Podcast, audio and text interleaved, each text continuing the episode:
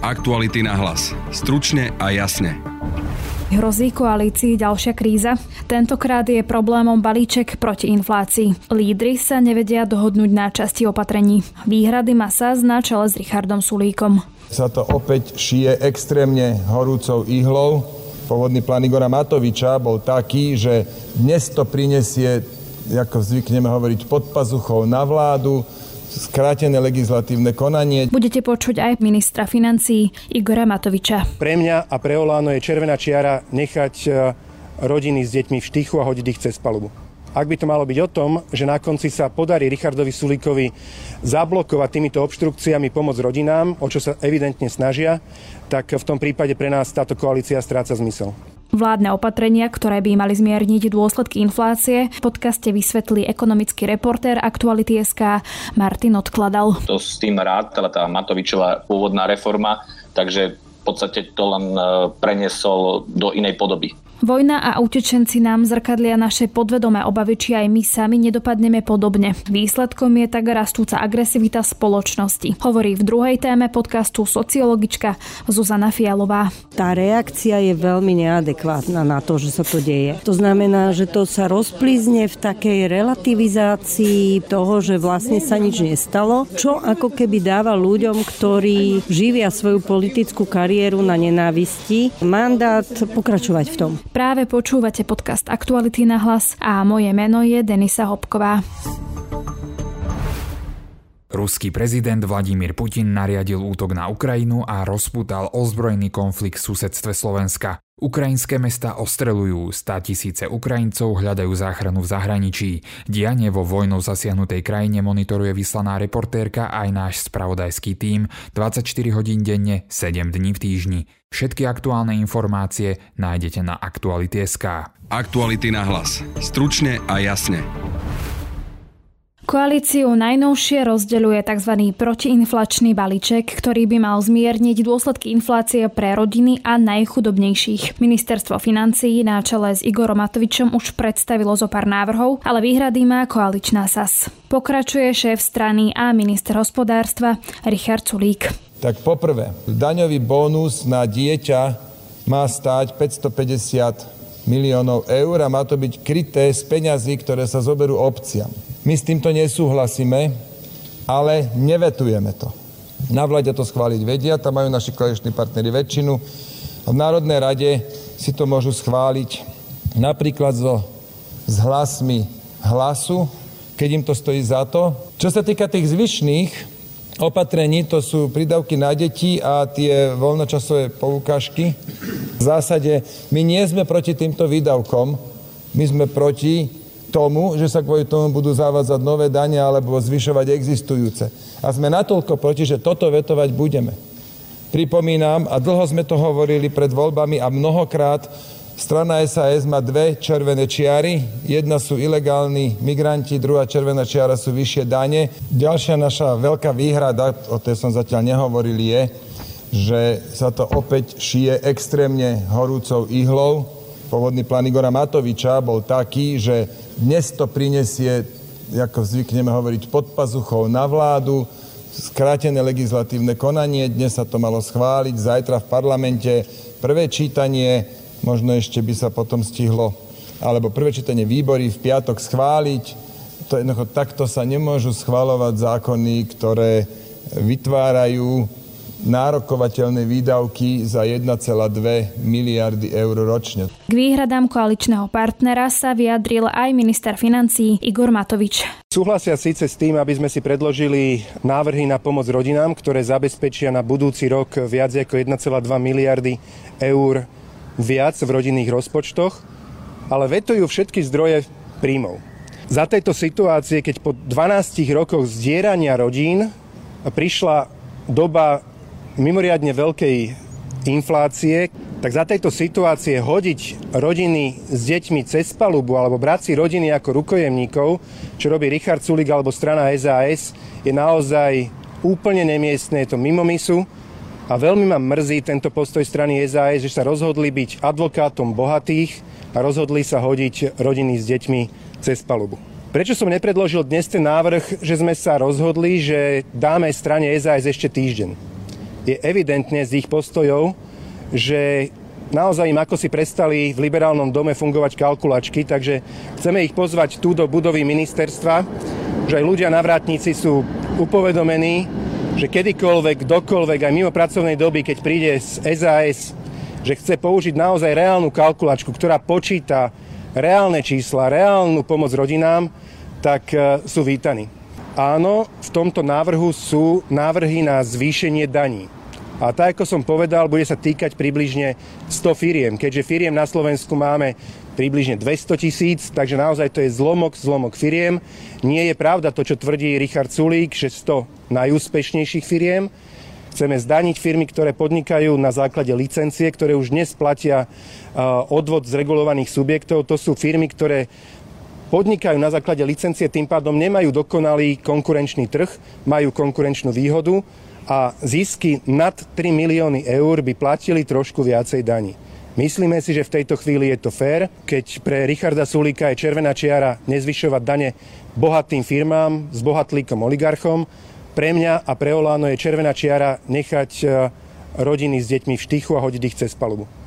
Ak by to malo byť o tom, že na konci sa podarí Richardovi Sulíkovi zablokovať týmito obštrukciami pomoc rodinám, o čo sa evidentne snažia, tak v tom prípade pre nás táto koalícia stráca zmysel. O avizovanom protiinflačnom balíčku, ktorý je momentálne témou v koalícii, sa budem teraz rozprávať s mojim kolegom Martinom Odkladalom, ktorý sa dlhodobo venuje ekonomickým témam. Martin, vitaj. Ahoj. Úvodná otázka, že či si vôbec môžeme dovoliť čakať s niečím takým? Tak tá pomoc tým rodinám a ľuďom, nízkopríjmovým predovšetkým, je potrebná už teraz, keďže ceny rastú z mesiaca na mesiac. Takže tam, tam by pre nich bolo najlepšie, aby došla čo najskôr, ale v takýchto prípadoch, keďže sa jedná o veľký balík peňazí, tak samozrejme to rokovanie a ten celý ten schvalovací proces e, istú dobu trvá. Poďme teda obsahovo k tomu protiinflačnému balíčku a povedzme si, že čo teda obsahuje.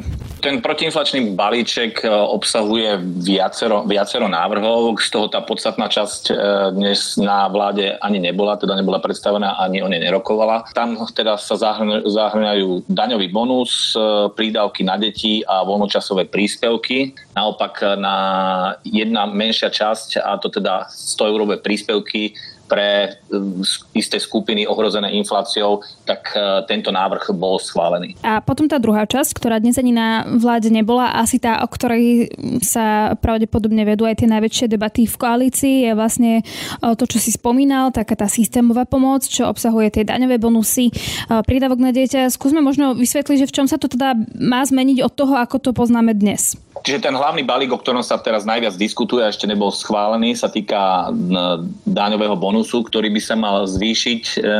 Ten momentálne je na úrovni ehm, pri deťoch do 6 rokov je to 47,14 eur. Ten by mal byť potom od ehm, vlastne budúceho roka vo výške 100 eur Eh, do 15 rokov je to 43,6 eur, tiež tak, takisto by sa to malo zvýšiť na 100 eur a pri 15-ročných deťoch eh, je to z dnešnej sumy 23,57 by sa mal zvýšiť na 50 eur, taký je teda návrh. Pri prídavkoch na dieťa, eh, ktoré sú momentálne 25,88 by sa, mal, by sa mali zvýšiť na 30 eur od 1. júla a potom od začiatku budúceho roka na 40 eur a čo sa týka služby deťom, alebo teda voľnočasové príspevky, tak tie momentálne ani neexistujú a tie by mali byť e, vo výške 60 eur od budúceho roka. To je takýto návrh, s takýmto návrhom e, prišlo vlastne ministerstvo financí e, s Igorom Matovičom. Poďme k tomu, že vlastne z čoho sa to má financovať, lebo sa dnes napríklad hovorila o tom, že by to mali zobrať samozprávam a potom teda samozrejme oni hovoria aj o tom, že by sa mali zvyšovať dane. Takisto zatiaľ to je len predbežne sa hovorí, že odkiaľ by sa na to malo zobrať, keďže momentálne, že neexistuje voľaká ucelená, ucelená forma e, tohto návrhu na, na papieri, ale teda predbežne sa hovorí, že na ten daňový bonus, ktorý by mal zhruba stať približne že 550 e, miliónov, tak tieto peniaze by mali prísť e, od samozpráv, respektíve tieto peniaze by sa zobrali samozprávam. Ďalších zhruba 500 miliónov by mali byť financované na voľnočasové príspevky a takisto aj na prídavky na deti tak tie by mali byť v podobe vyšších daní, napríklad spotrebných daní na tabak, alebo bol navrhnuté, že by sa mohla zaviesť e, špeciálna daň pre najziskovejšie firmy na Slovensku, alebo teda najväčšie firmy na Slovensku. Čiže toto by mali byť také tri hlavné zdroje financovania, ktoré navrhuje ministerstvo financií, respektíve Olano na čele s e, Igorom Matovičom. No a toto, toto je kameň úrazu, e, že toto sa až tak nepozdáva SAS. My si pamätáme mesiace dozadu na, na, na tú Matovičovú daňovo-odvodovú reformu. Z toho, čo dnes je v tomto balíčku, je tam niečo podobné, že možno si Matovič z tej poviem teraz možno neúspešnej daňovej odvodovej reforme, lebo v podstate zatiaľ nevieme, že či naozaj teda bude alebo nebude. Odniesol si niečo do tohto balíčku, je tam niečo možno podobné? Áno, však tam sa to tiež rátalo e, s vyšším daňovým bonusom, e, zavádzanie tých voľnočasových príspevkov, to s tým rátal, e, rátala tá Matovičová pôvodná reforma, takže podstate to len e, preniesol do inej podoby. Keď si sa ty rozprával s odborníkmi, tak čo ti vlastne hovorili na celý ten balíček? Je, je v poriadku, pomôže, bude adresný, alebo aké majú oni na to pohľady? Najväčšia výtka voči, možnému, voči možnej takéto pomoci je, aby to nebola táto pomoc úplne plošná, ale aby bola skôr adresná. To je napríklad ten, ten prípad e, toho, čo sa dneska schválilo na vláde, že teda konkrétne skupiny obyvateľstva dostali istý jednorazový príspevok. Čím by to bolo plošné, silnejšie, tak týmto samozrejme vytvára väčší tlak na verejné financie a tým pádom buď bude väčší deficit, alebo teda sa budú musieť zvyšovať dane. Takže to je asi tá najväčšia tiež výtka uh, zo strany ekonomov voči takejto pomoci. Hej, ale na druhej strane treba pomôcť istým skupinám, ktoré proste naozaj ich to zasiahne. Áno, že tu sa zhodujú, že tie skupiny obyvateľstva, ktoré sú najviac zasiahnuté infláciou a teda nízkopríjmové, tak tým treba pomôcť tam, tam asi nie je veľká, alebo nie je debata o čom, ale čím ideme ďalej, tá stredná vrstva alebo bohatší a vyš, vyššie zárobkové činy, tak tí by nemali dostávať voľakú veľkú pomoc. Čo to vo všeobecnosti očakávajú odborníci, aké sú prognozy, že bude najbližšie obdobie, ale teda myslím aj napríklad, ako sa tá inflácia dotkne aj e, mladých ľudí alebo ľudí, ktorí žijú sami v domácnosti, e, ale aj možno dôchodcov. Prognozy sú zatiaľ e, nemoc, nemoc optimistické, keďže tá inflácia ešte by mala kulminovať a rásť, takže musia sa pripraviť ľudia na to, že budú čoraz hlbšie siahať do svojich peňaženiek, takže budú to vidieť či už, či už na cenách energií, ktoré sú stále na, tá, tá, ten trh s energiami je veľmi napätý, aj teda samozrejme kvôli e, aktuálnej situácii na Ukrajine. A takisto, čo sa týka potravín, e, tie ceny tam stále, stále rastú, respektíve zostávajú na vysokých, vysokých úrovniach Čiže nič dobré, ako žiadne, žiadne dobré predpovede nás momentálne nečakajú. No, samozrejme, teraz si to uvedomila už aj Centrálna banka Európska, ktorá donedávna to ešte nepovažovala za veľký problém, tak už aj ona eh, ona vidí to, to riziko zvyšujúcej sa inflácie a teda začala eh, momentálne dneska zrovna bolo vyhlásenie šéfky Európskej centrálnej banky pani Lagardejovej, že už v lete by sa mohli zvyšovať eh, úrokové sadzby, čo znamená teda že chcú začať bojovať s tou infláciou. Ďakujem pekne, toľko kolega Martin odkladal. Ďakujem a dovidenia. Aktuality na hlas. Stručne a jasne. Ak sme si mysleli, že polarizácia spoločnosti dosiahla pandémiou a povedzme témou očkovania vrchol, tak e, sme sa zrejme mýlili, lebo dnes máme na stole tému ruskej agresie na Ukrajine a tá polarizácia spoločnosti je priam neuveriteľná. Na jednej strane sú tí, ktorí hovoria, že ide o brutálnu ruskú agresiu s nevinnými e, obeťami žien a detí. Na druhej strane sú zase tí, ktorí hovoria, že Ukrajinci za to môžu sami a volajú sem Putina, aby tu urobil poriadky. A dôsledky už vidíme napríklad Slavín alebo Nitra. A o tom budeme hovoriť teraz so sociologičkou Zonou Fialovou. Dobrý deň. Dobrý deň, ďakujem za pozvanie. Aktuálne riešime inváziu u našho suseda. Denne vidíme bombardovanie miest, škôlok, škôl, nemocníc, mŕtve deti, znásilnené ženy. Jedna strana hovorí, že je to brutálna invázia, druhá strana hovorí, že a Putin je zločinec, druhá strana hovorí, že vlastne povie, ako to bolo, tí Ukrajinci sa to môžu sami, Zelenský je feťák a nacista v takto hodnotovom spore, kde naozaj ide o životy žien, detí,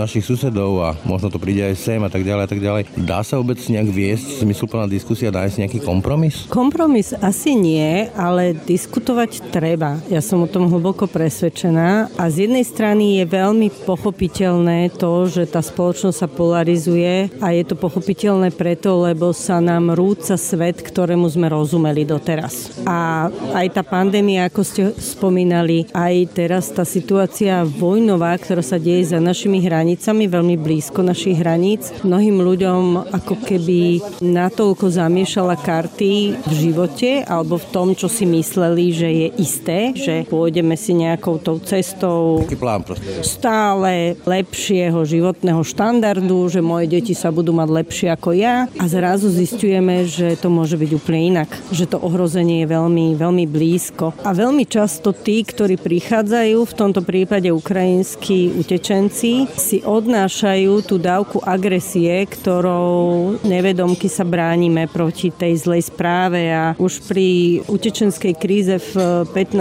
roku Zygmunt Bauman napísal takú malú knižočku veľmi dôležitú a volá sa Cudzinci pred bránami a on vtedy hovoril o tej metafore zabíjania toho posla zlých správ, že my sme takí agresívni voči tým utečencom práve preto, že niekde v podvedomí cítime, že to, čo sa stalo im, môže sa stať aj nám. Zosobňujú naše vlastné strachy, že aj my tak dopadneme. Áno, že to sú ľudia, ktorí mali dom, mali slušnú prácu, chodili do roboty, ich deti chodili do dobrých škôl. Nič zle nespravili? Nič zle nespravili, sú bieli a blondiaví navyše, veľmi dôležité. To znamená, vieme sa s nimi stotožniť, nie sú to nejakí čudní, ináč vyzerajúci inému bohu modliaci sa ľudia, ale sú veľmi podobní nám a zrazu oni prichádzajú s jedným batôžkom a my v nich vidíme veľké nebezpečenstvo, lebo niekde podvedome cítime, že zajtra tak môžeme dopadnúť aj my. Bojíme sa toho. Bojíme sa toho a reakcia môže byť rôzna. Reakcia môže byť taká, že veľa ľudí sa vrhlo do takého, hlavne na začiatku, hej, že ten strach ventilovalo cez pomáhanie a to je samozrejme veľmi dobrá cesta, ale má svoje limity, lebo môžeme vyhorieť a môžeme sa tak ako keby ponoriť do toho problému, že nás to samých prevalcuje. Ale tá aktívna pomoc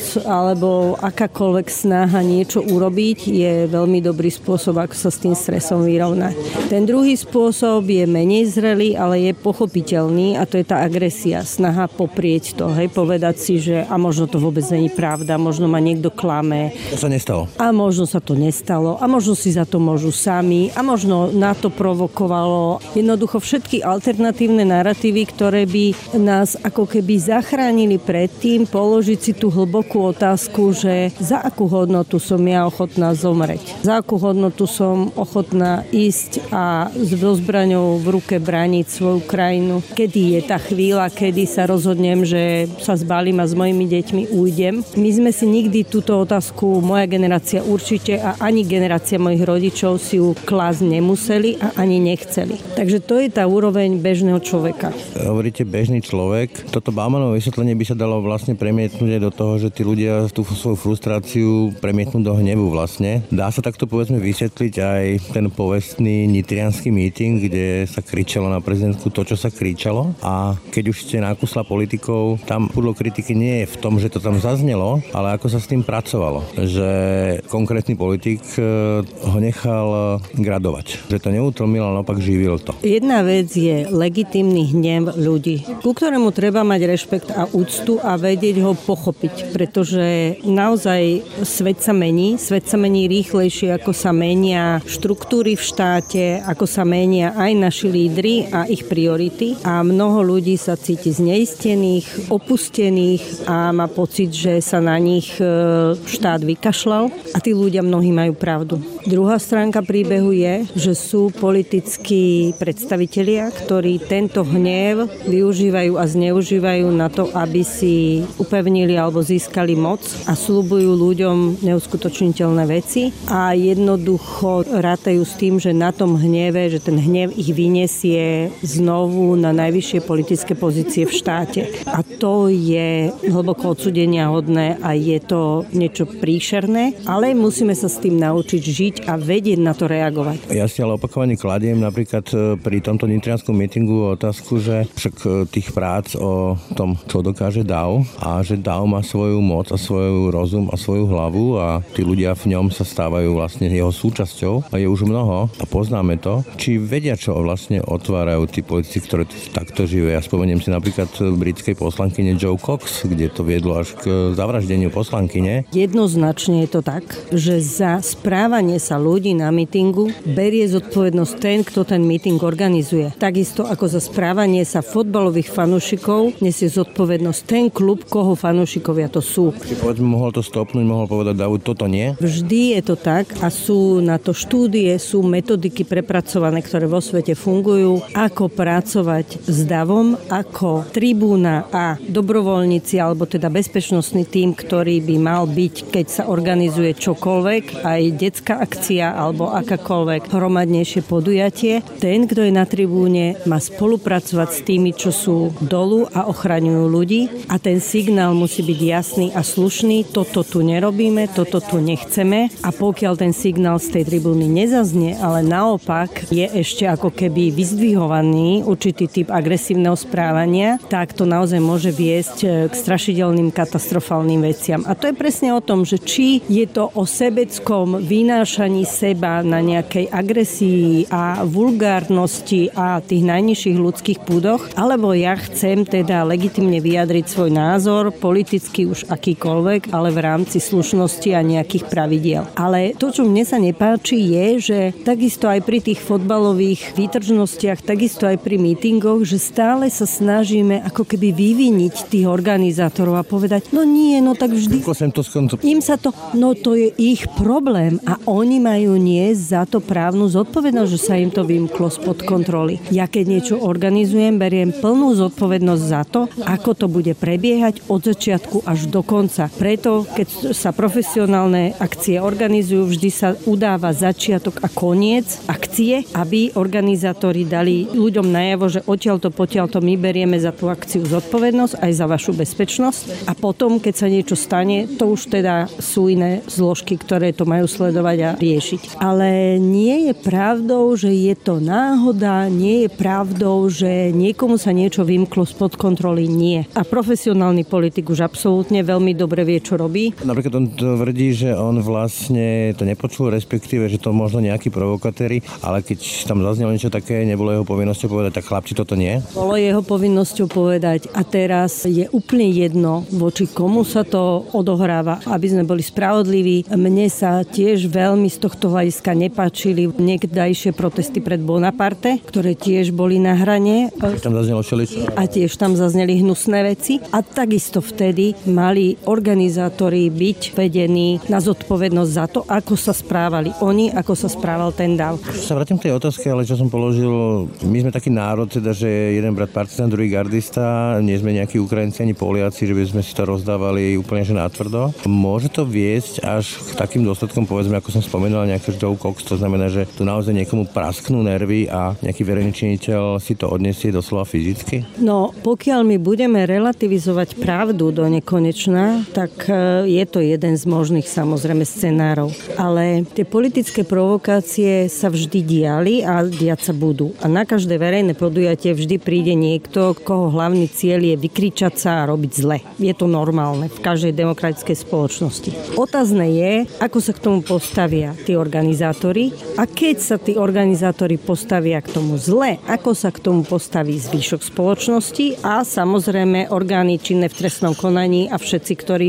majú zasahovať tam, kde zasahovať majú. Protesty antikovidových ľudí v Bratislave, kde boli naozaj vulgárne, násilné. Blokovanie dopravy myslíte? Áno, kde policia nezasiahla a ospravedlnením bolo, že policia nevedela rozoznať od demonstranta, je smiešné a extrémne nebezpečné. Ukazuje to, že štát je bezmocný akoby. Že štát je nekompetentný, tak by som povedal. Štát má obrovskú moc, ale ide o politickú vôľu tú moc uplatňovať a uplatňovať ju bez rozdielu na to, či je to antikovidový protest, či je to protest na podporu Ruska, alebo je to protest e, proti Ficovi. Mal by ten štát tie pravidlá dodržovať rovnako a tým pádom aj posilňuje v ľuďoch nejaké povedomie právneho štátu, že áno, je to jedno, či je to Sulik, či je to Fico, či je to Henten alebo Harabin. Keď robia veci za čiaru, v tom momente tá policia koná bez ohľadu na to, kto to je. No ale keď nám schválil parlament, že politik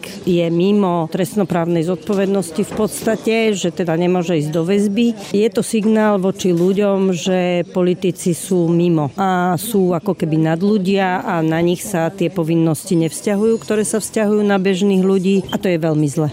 Keď hovoríme o tom, že štát je nekompetentný alebo bezmocný, tak mi napadá tá veta, že moc leží na ulici a ja už som tak trošku videl tie predzvesti teraz na tom Slavíne, kde organizátori na podporu Ukrajiny tam ako pripomienku toho 9. čítali mená obeti aktuálnej ruskej agresie a došli tam aj priaznici, nazme to, že druhého tábora, ktorí tam chceli dať akože kvety a tak, ale takmer sa to zvrhlo na potičku. Dáme video Štefana Harabina, na ňom figuruje. Mne to trošku začína závania takými 20-30 rokmi, kde chodili nacisti na komunistické mítingy, aby ich rozbijali, doslova fyzicky a potom zase komunisti na nacistické a končilo to násilím na uliciach. Dokedy toto môže takto fungovať, až kým niekomu neprasknú nervy a zvrhne sa to na nejaké násilie? Opakujem, tie provokácie vždy budú a sú polarizačné témy, konfliktné témy, ktoré bez ohľadu na politický kontext vždy sa budú znovu a znovu ako keby vyplávávať na povrch. To znamená interrupcie, klasická téma, kde vždy bude vypolarizovaná spoločnosť, ale ide o to, ako tí organizátori, či už sú to občianskí aktivisti alebo sú to politické strany, aká je kultúra tých protestov. A keď niekto prekročí hranicu, ako vedia zareagovať aj tí organizátori a ako vie zareagovať policia, či už mestská alebo štátna v spolupráci a tak ďalej. Ja by som ako keby nepanikarila z toho, že sa to deje, ale panikarím momentálne z toho, že tá reakcia je veľmi neadekvátna na to, že sa to deje. To znamená, že to sa rozplízne v takej relativizácii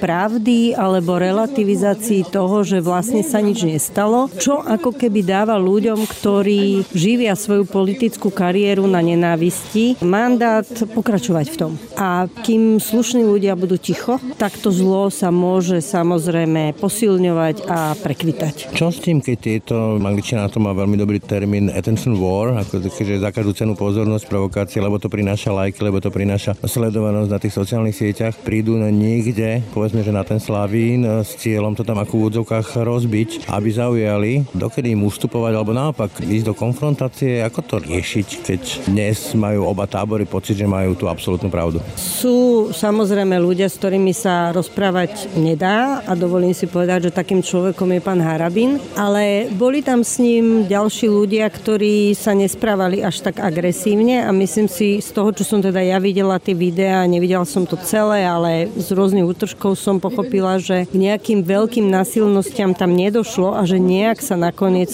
tie dva tábory upratali. Určite treba diskutovať a určite sú techniky, ako deeskalovať už priame násilie. To znamená, keď naozaj niekto fyzicky sa snaží niekoho vytlačiť z priestoru alebo nejakým spôsobom sa správa veľmi agresívne. Samozrejme na to máme školený tím v rámci policie, ale aj samotní tí, ktorí organizujú akékoľvek takéto podujatie, mali by byť na to pripravení a mali by naozaj vedieť nenasilnou formou sa vysporiadať aj s ľuďmi, ktorí majú takéto agresívne tendencie. Našťastie v našej krajine nie je bežné, aby každý nosil zbraň, každý blázon, takže väčšina ľudí naozaj sa potrebuje vykričať a možno potrebuje, aby ich niekto počúval. Veľakrát tie techniky spočívajú v tom, že rozbijeme tú skupinku, že ich oddelíme, že začneme s nimi diskutovať, že nejakým spôsobom odvedieme ich pozornosť. Kľúčom je neísť do konfliktu, ale deeskalovať. Deeskalovať sú na to naozaj techniky, ktoré nie sú násilnými technikami, ani nie sú manipulačnými technikami, ale sú proste technikami, ako ten hnev nejakým spôsobom spacifikovať a snažiť sa nejako konštruktívne začať sa rozprávať. Nie s ľuďmi typu pán Harabín, ktorý naozaj je politik, ktorý ide na nejaké miesto so zámerom robiť tam zle a nie je ľahké proste zvládať takéhoto človeka, ale tí ostatní veľakrát sú ľudia, ktorí sú nahnevaní, majú nejaký dôvod byť frustrovaní alebo proste majú načítané nejaké veci, na základe ktorých usúdili, že teda tá spravodlivosť je niekde inde, než si myslí zvyšok spoločnosti a dá sa aspoň dosiahnuť to, aby teda to priame násilie nebolo prítomné na tej ulici. Náš kamarát Daryl Davis, americký hudobník, ktorý je známy tým, tým, že sa kamaráti s príslušníkmi Ku Klux Klanu a mnohí už mu teda odovzdali insignie svojej príslušnosti k tomuto hnutiu. On má pekné motto, hovorí, keď sa dvaja nepriatelia rozprávajú, vtedy sa nebijú. A keď sa začneme rozprávať, možno sa niekam dopracujeme. Pri bitke sa nikdy nikam nedopracujeme, len k väčším modrinám a k väčšej bolesti, ale ten rozhovor nás môže niekam doviesť. Možno aj nie, ale tá šanca tam istá je. Že hovoriť aj s tými, o ktorých sa dnes mnohí pohordovo vyjadrujú ako dezolátov, hej? Ja nemám rada ten výraz dezoláti, pretože opakujem. Pohordavý. Je pohordavý, uzatvára, ako keby, hej, je v ňom veľa takej nadradenosti a takého ako keby, áno, sarkazmu. Veľakrát naozaj ide o ľudí, ktorí sú z nejakého dôvodu zranení a cítia tú zlosť, majú nejaký dôvod správať sa takto. Veľakrát je to strach, veľakrát je to presne pocit, že sa o nich nikto nestará a nezaujíma. Treba si všímať tých, ktorí sú na čele. Tí, ktorí sú politickí vodcovia a ktorí využívajú ten strach týchto ľudí a na ich pleciach sa vynášajú do nejakého politického neba. Tí sú nebezpeční. Ale samotní tí ľudia, ktorí prídu a kričia a sú zlí a nahnevaní, k tým ja mám skôr tendenciu mať snahu ich pochopiť a nejakým spôsobom sa snažiť urobiť čokoľvek,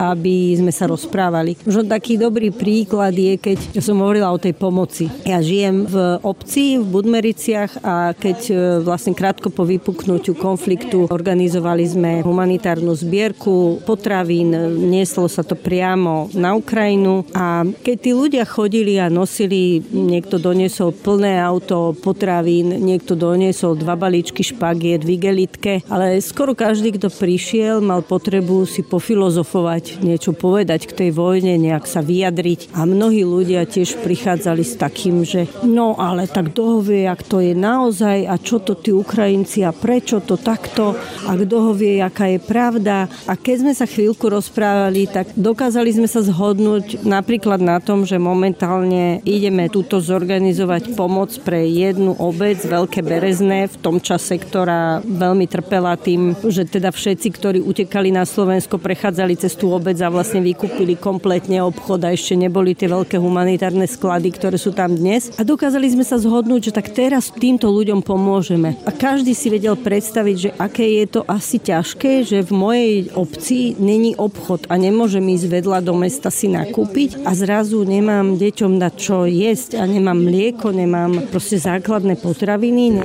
Čas pomoci a čas na filozofovanie možno potom. Ale aj v tom filozofovaní sa zhodnúť, že dobre, na tomto sa vieme zhodnúť, že tých ľudí nám je lúto, že si to vieme predstaviť a že toto skúsme vyriešiť, lebo toto je v našej moci. Tu je v našej moci naplniť jedno auto potravinami a hygienou a to auto s našimi ľuďmi ide tam, ktorí vidia, že reálne to tam dovezieme a odozdáme tým ľuďom. A to je veľmi konkrétne, veľmi uchopiteľné, veľmi pozitívne. A to, že si myslíme, kto je na vine, no dobre, tak to nevyriešime, nemusíme sa o tom hádať, nemusíme sa snažiť presvedčiť jeden druhého, ale výsť niečoho, čo je spoločné a čo nás spája. A možno keď sa stretneme druhýkrát, povieme si o jedno slovo viacej a môžeme skúšať nejakými argumentami sa približiť jeden k druhému, ale tam je veľmi dôležité to, že ja si nemôžem mysleť, že preto, že mám lepšie vzdelanie alebo preto, že dlhšie pracujem na Ukrajine a mám tam veľa kamarátov alebo preto, že statusovo som možno niekde vyššie ako ten človek, ktorý je starší, menej vzdelaný a menej rozhladený a nepozná jazyky, že ja jemu poviem, čo si on má mysleť. To je veľmi zlý predpoklad, ktorý mnohí z našej bubliny robia, že ja teraz ti to vysvetlím a ty zmeníš svoj názor. Misionári, hej? Ja musím byť pripravená počúvať a tiež korigovať svoj názor. A napríklad pochopiť to, prečo ten človek si myslí to, čo si myslí, ako sa k tomu mysleniu dopracoval a čo ja môžem urobiť ako príslušník možno vzdelanej vrstvy spoločnosti, čo ja môžem urobiť preto, aby tí ľudia sa necítili tak, ako sa cítia, aby proste neboli nachylní veriť veciam, ktoré sú evidentné klamstvo. Jedna vec čo sa dialo povedzme, že v tých 20 30 rokoch minulého storočia, alebo spomeniem si známy príklad z 1989. údajná smrť študenta Šmída. A čo to spravilo so spoločnosťou? Nakoľko sociálne siete a táto doba audio-vizuálna, videa sú dnes prakticky okamžite, mobilné telefóny má prakticky každý aj na tom meetingu, to môžu zmeniť, pretože akákoľvek provokácia môže začať žiť svojim vlastným životom, nejaké údajné fyzické následky a potom to už e, vysvetľovať, že to bolo celé inak, možno už bude neskoro. Nakoľko to mení potom tú dynamiku? Zase sa vrátim k tomu leadershipu, k tomu vedeniu, či už nejakých občianských skupín alebo politických hnutí a strán. Je extrémne dôležité, ako reagujú títo ľudia, ktorí sú každý deň v televízii, to znamená lídry politických strán, prezidentka, ministri a ľudia, ktorí môžeme ich nemať radi, môžu nám byť nesympatickí, ale sú to vedúci predstavitelia v štáte, či už formálni alebo neformálni lídry a ako oni namodelujú tú reakciu na danú provokáciu, veľmi často tá tendencia, že väčšina ľudí pôjde s tou vlnou. A to sme videli v pandémii, keď bola kauza Sputnik, ako sa vlastne tiež veľká solidarita, šitie rúšok a nejaký pozitívna atmosféra spoločnosti postupne pretransformoval do veľkej nenávisti a veľkej polarizácie. Bolo to modelované z hora. Bolo to modelované konfliktom medzi politickými predstaviteľmi a vymieňaním si agresívnych, veľmi obvinujúcich textov medzi týmito ľuďmi a spolu s tým zneistením, s tým, že nebolo jasné, čo je dobré, čo je zle a kto je za čo zodpovedný, tak tento koktejl naozaj môže viesť k tomu, že sa veci vymknú spod kontroly. Takže tá zodpovednosť toho, že niekto je na vyslní politickom alebo akomkoľvek spoločenskom je v tom, že naozaj modeluje správanie, ktoré ľudia vedomky či nevedomky kopírujú. Ako Zuzana Fialová, ďakujem za rozhovor. Ďakujem vám veľmi pekne. Na dnešnom podcaste spolupracovali Adam Oleš, Matej Ohrablo a Branislav Dobšinský. Od mikrofónu sa lúči a pekný deň želá Denisa Obková. Aktuality na hlas. Stručne a jasne.